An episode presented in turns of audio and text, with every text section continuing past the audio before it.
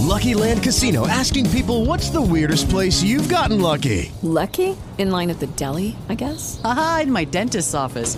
More than once, actually. Do I have to say? Yes, you do. In the car before my kids' PTA meeting. Really? Yes. Excuse me, what's the weirdest place you've gotten lucky? I never win and tell. Well, there you have it. You can get lucky anywhere playing at LuckyLandSlots.com. Play for free right now. Are you feeling lucky? No purchase necessary. Void where prohibited by law. 18 plus. Terms and conditions apply. See website for details.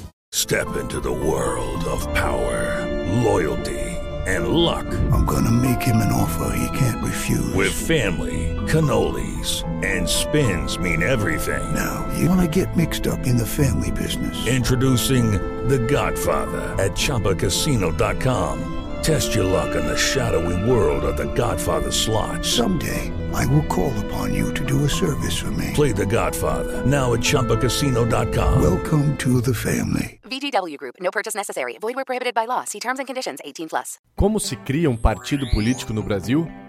O Politize explica para você nesse podcast. A primeira etapa consiste numa reunião de fundadores e elaboração do estatuto. Se você quiser começar um partido, precisará de no mínimo 101 eleitores com domicílio eleitoral em pelo menos um terço dos estados do país. Depois de reunir essa galera, você precisará elaborar o programa e o estatuto do partido e eleger os dirigentes nacionais provisórios. Quando isso estiver pronto, é preciso ainda publicar o programa e o estatuto no Diário Oficial da União. Feita essa primeira etapa, nós vamos para a segunda etapa, que é o registro em cartório que você precisa ir atrás do registro civil no cartório competente do registro civil das pessoas jurídicas em Brasília. Não esqueça de levar os documentos: 1. Um, cópia autenticada da ata da reunião de fundação do partido. 2. Exemplar do diário oficial que publicou o programa e o estatuto.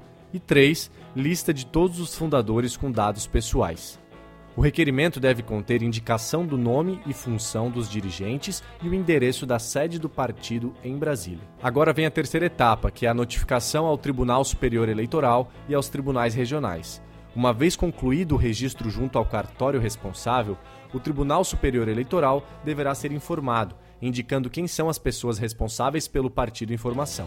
Os tribunais regionais eleitorais também precisam ser informados sobre a comissão provisória ou pessoas responsáveis para a apresentação das listas de assinaturas e solicitação de certidão de apoiamento perante os cartórios. A quarta etapa é sem dúvida a parte mais complexa da criação de um novo partido, que representa a busca de apoio mínimo do eleitorado por meio de coleta de assinaturas de apoio.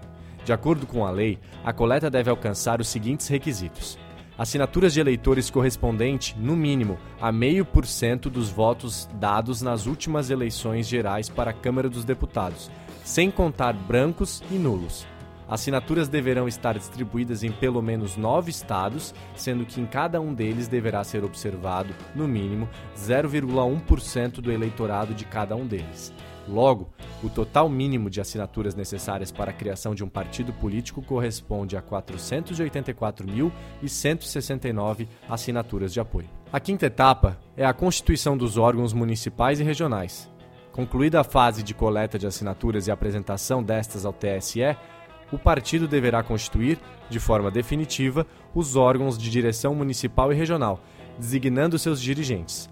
Também é constituído seu órgão de direção nacional. Na sexta etapa, o registro dos órgãos dos tribunais regionais acontece. Com tudo isso feito, ainda falta o registro nos tribunais regionais eleitorais.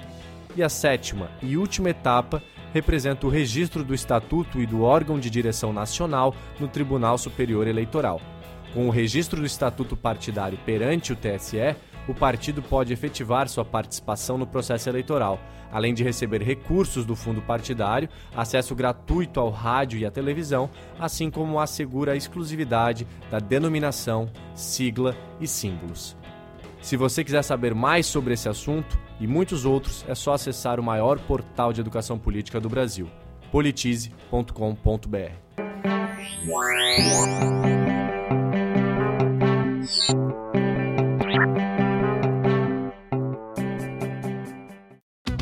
us today during the Jeep Celebration event. Right now, get 20% below MSRP for an average of 15178 under MSRP on the purchase of a 2023 Jeep Grand Cherokee Overland 4xE or Summit 4xE.